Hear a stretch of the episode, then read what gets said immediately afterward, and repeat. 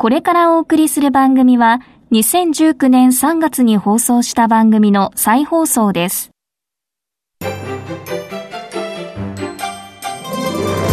堀美智子と寺尾啓二の健康ネットワーク。この番組は毎週医療や美容、サプリメントにまつわる科学などの専門家をお招きして、私たちの健康のために役に立つお話を伺う健康生活応援番組です。包摂体サプリメントと MGO マヌカハニーで健康な毎日をお届けするコサナの提供でお送りします。コサナの商品をお求めの際はフリーダイヤル 0120-496-537 までぜひお電話ください。体の節々が気になりだしたら、コラーゲン、グルコサミンを配合した環状オリゴ糖の力シクロカプセル化スムースアップ、お得な定期購入もご準備しております。ご購入はコサナのフリーダイヤル 0120-496-537、専任スタッフが商品に関するお問い合わせ、ご質問にもお答えいたします。コサナのフリーダイヤル 0120-496-537 0120-496-537、 皆様のお電話をお待ちしています。こんにちは、堀美智子です。こんにちは、寺尾啓二です。今月は4週にわたって日本人の体質に合った本当に老けない美容と健康というテーマで、コサナ社長で神戸大学医学部客員教授の寺尾啓二さんとともにお送りしています。今週はその2回目、タンパク質の維持に必要なヒトケミカルとは何かと題して伺ってまいります。さあ、先週はタンパク質の維持っていうのが健康寿命の中にとても大切であると、L カルニチンが多いというのがポイントですよなんていうお話を伺ったんですけれども、その L カルニチン、ヒトケミカルの一つ、ということなんですかね。そうですね。今日はヒトケミカルってどういうものかっていうところの説明から入らせていただきたいと思います。はい、お願いします。そもそもヒトケミカルって何かっていうところをお話しする際には、私はいつも細胞からお話しさせていただいています。まず細胞とは何かって、細胞って卵子と精子が組み合わさって受精卵っていうのができた。で、この受精卵が一番最初の人の細胞と見ることができます。そこから分裂とか分化を繰り返して46回分だけ分裂か分化を繰り返せれば60兆個ぐらいの細胞になってしまうわけです。人は60兆個ぐらいの細胞から成り立っていると言われています。次に知っておいてほしいのがミトコンドリアというものでして、ミトコンドリアっていうのはどういうものかっていうと、その細胞一つ一つにミトコンドリアっていうのは存在してて、だいたい一つの細胞に100個から3000個存在してるんですけども。一つの細胞に100個から3000個。この違いっていうのは何なんですか？ミトコンドリアを必要としている細胞かどうかです。どのくらい細胞として、その細胞はミトコンドリアが必要か。ミトコンドリア何するところかっていうと、わかりやすく言うと、エネルギー産生工場なんです。エネルギー産生工場だと、エネルギーをたくさん作んなきゃいけないところと、ちょっとおサボりになってもよろしいですよというところがある。つまり、脳はエネルギーをたくさん使います。心臓もたくさん使います。そういったところの細胞は、ミトコンドリアの数もたくさん必要なんです。100個から3000個。一つの細胞に100個から3000個っていうと、例えば60キロの人だとすれば、何キロぐらいの6キロのミトコンドリアを持っているってことになります。つまり、体重の1割を占めるんです。60キロの人は6キロ分のミトコンドリアがいる。ミトコンドリアっていうと、皆さんどういうものなのだろうって分かりづらい人は多いかと思うんですよ。ミトコンドリアって非常に小さな細胞の中にある小器官ですから考えづらいんですけども、実際に存在している量っていうのは体重の1割を占めてしまうと。体重の1割というのがミトコンドリアである。そうですね。で、そのミトコンドリアの中でエネルギーが作られているわけなんですけども、このエネルギーを作っている職人たちがいるんですよね。それがヒトケミカルというものになります。エネルギーを作るところっていうのに働くのが、全部外から取り入れなきゃ動かないってなったら、えらいことですから、結局は最初からそれは備えている。そうです。でもそれが低くなってくる。そうです。私がヒトケミカルっていうカテゴリーを位置づけた大きな理由って言いますのは、そもそも人の体の中にあって抗酸化機能であるとかエネルギーを作る機能であるとか、そういった物質っていうのはあまりこれまで注目されてきてないんですね。ですから私はそういった物質のカテゴリーがあっていいんじゃないかと。もともと人の体の中にあるんだから、これをヒトケミカルと呼びましょうと訴えかけているところなんです。そうすると今日番組の冒頭で羊の肉に含まれているカルニチンというのが出てきたわけですけれども、はい、それ以外にはどういうもの？ L カルニチンとともにコエンザイム Q10 とか Rα リポ酸とかいうものがありまして、私はこの3成分を三大ヒトケミカルという呼び方をさせていただこうと思っています。CoQ10と Rα リポ酸と L カルニチン。はい。で、これらはエネルギーの産生にどういうふうに関与してるんですかね。はい、これはミトコンドリアの中で、例えば L カルニチンの方は脂肪をくっつけてミトコンドリアの中に入れるっていう作業をするものなんですね。脂肪もそれから糖質もどちらもエネルギー源なんですね。はい。ブドウ糖にしても脂肪酸もどちらもエネルギーとして使われて、最終的に ATP っていうエネルギー物質を作るわけです。はい。そういった意味では脂肪も糖もすごく重要なんですけども、これをミトコンドリアの中に入れて、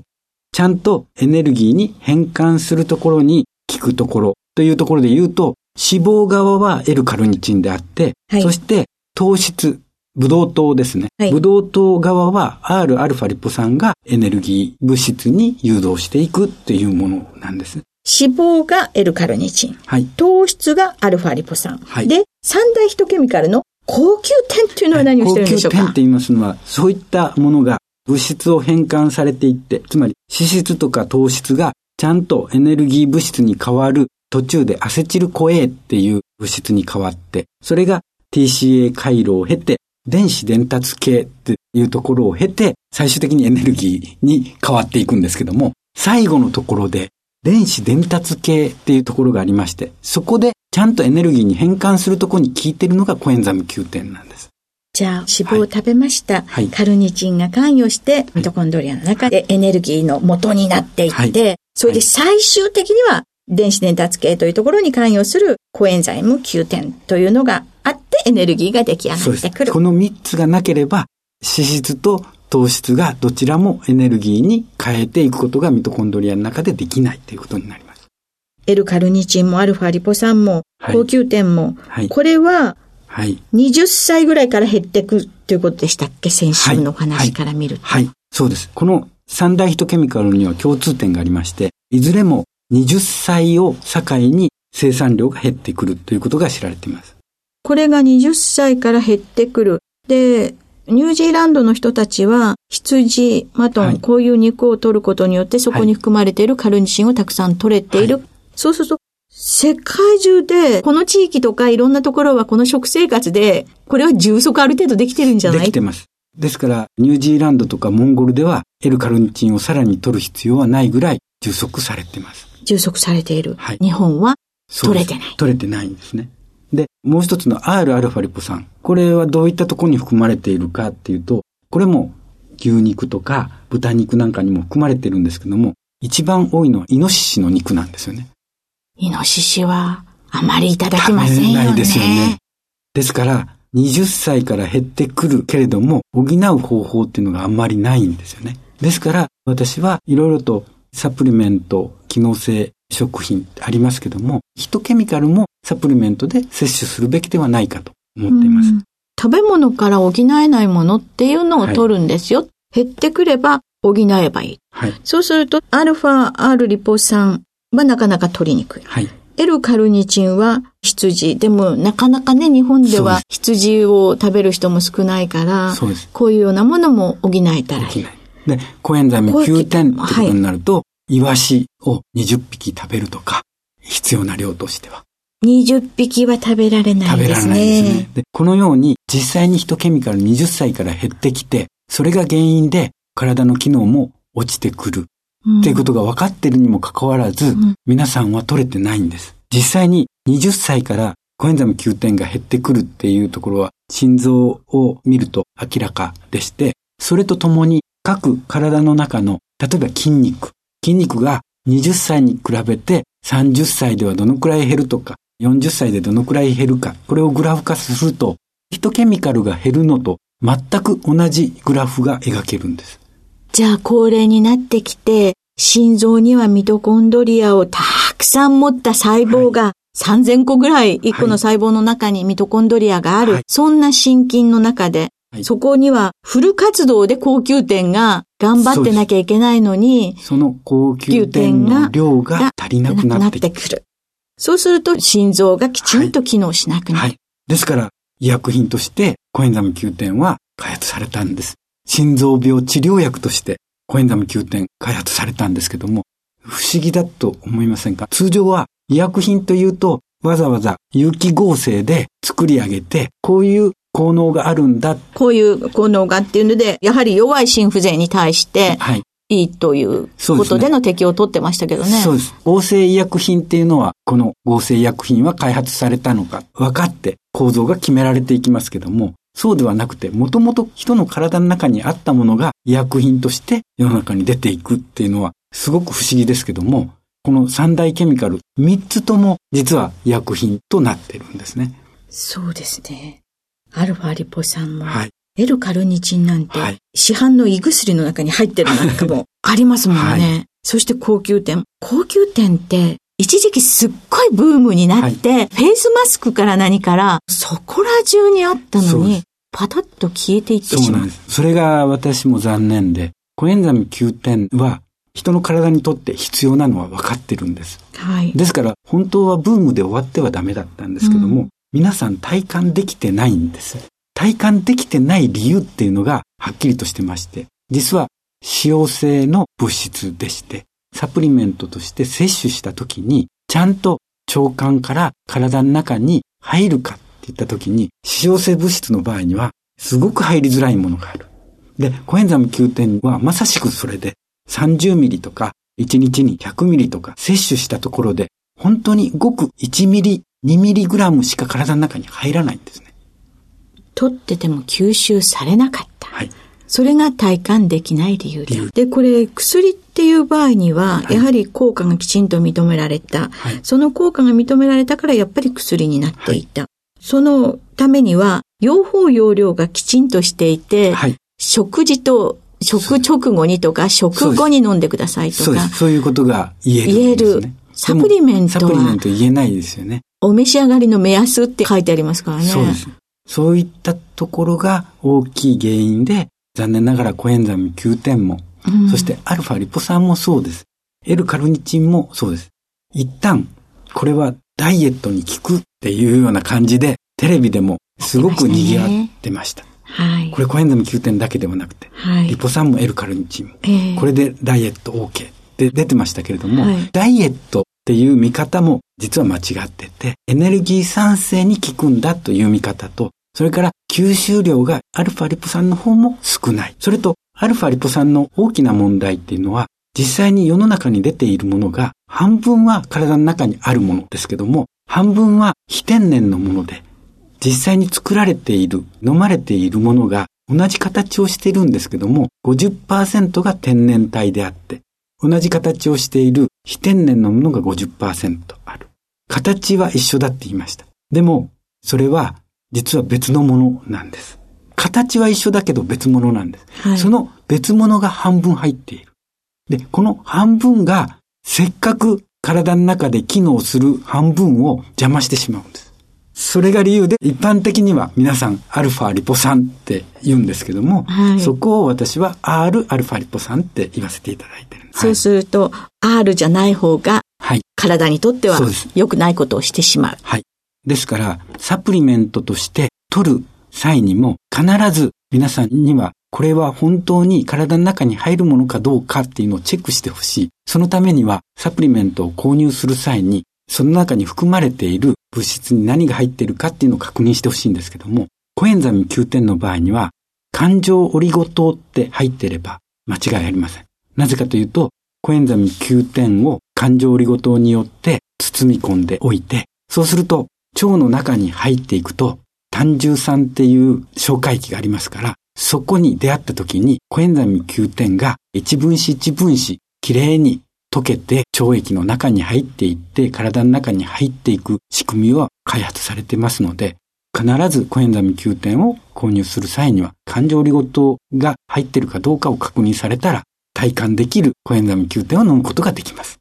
主成分、抗 Q10 というようなものと環状オリゴ糖というようなのを書かれたものが吸収性が高くなってるよという、それが抗 Q10 ですね。そしてアルファリポ酸の方は必ず R アルファリポ酸であるかどうかを確認してほしいんです。はい。実際に主流なのは 50% 天然体で 50% が非天然体のものです。このものは非天然のものが天然のものの効能を邪魔してしまうというところが大きな問題としてあります。ですから R 体、つまり非天然体の体の中で作られているもののみを飲むようにしましょうというのが一つです。で、もう一つは Rα リポ酸自体は胃の中で胃酸によって分解してしまうことが知られているんです。で、それを安定に胃の中で保って体の中に入れてあげることができるのも環状オリゴ糖なんです。これからの健康寿命の延伸、はい、これはもう本当に日本のね、はい、高齢社会の中で大きな課題です。はい、健康寿命を伸ばしたい。そのためには減って、もう60過ぎて減ってるでしょうね。高級で Rα リポ酸、そして L カルニチン、ヒトケミカルを取って、はいはい、そしてこれ取るだけじゃダメなんですよね。運動ちゃんとして、ちゃんと運動も一緒に、お肉も取らないと。はい、そうです。さらに肉を食べるだけではなく、肉はタンパクですので、はい、タンパクを分解する。もともと体の中からタンパク分解酵素っていうのは出るんですけども、はい、これこそ果物であるとか、はい、それから野菜の中にタンパク分解酵素っていうのが含まれている野菜とか果物ありますから一緒に摂りましょう。そうすると肉を食べた時にちゃんと肉のタンパク質が摂れて、それがきっちりとアミノ酸に変わって体の中に入っていって、そして細胞まで届けられて、そこでコエンザミ Q10 とか様々なヒトケミカルがちゃんとそのアミノ酸をタンパクに変えていくと。じゃあ、食後のフルーツという形で消化酵素を助けてくれる、はい、そういうものも取りましょうということですね。はい、今週はタンパク質の維持に必要なヒトケミカルとは何かというテーマで、小佐奈社長で神戸大学医学部客員教授の寺尾啓二さんとともにお送りしました。寺尾さん、ありがとうございました。ありがとうございました。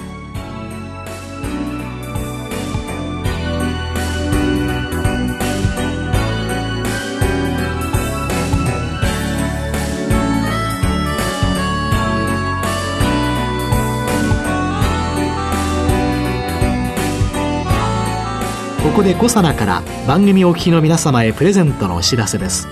1日摂取量に制限がなく無味無臭のアルファシクロデキストリンを使用した新しい食物繊維コサナのピュアファイバーを番組お聞きの10名様にプレゼントします。プレゼントをご希望の方は番組サイトの応募フォームからお申し込みください。コサナのピュアファイバープレゼントのお知らせでした。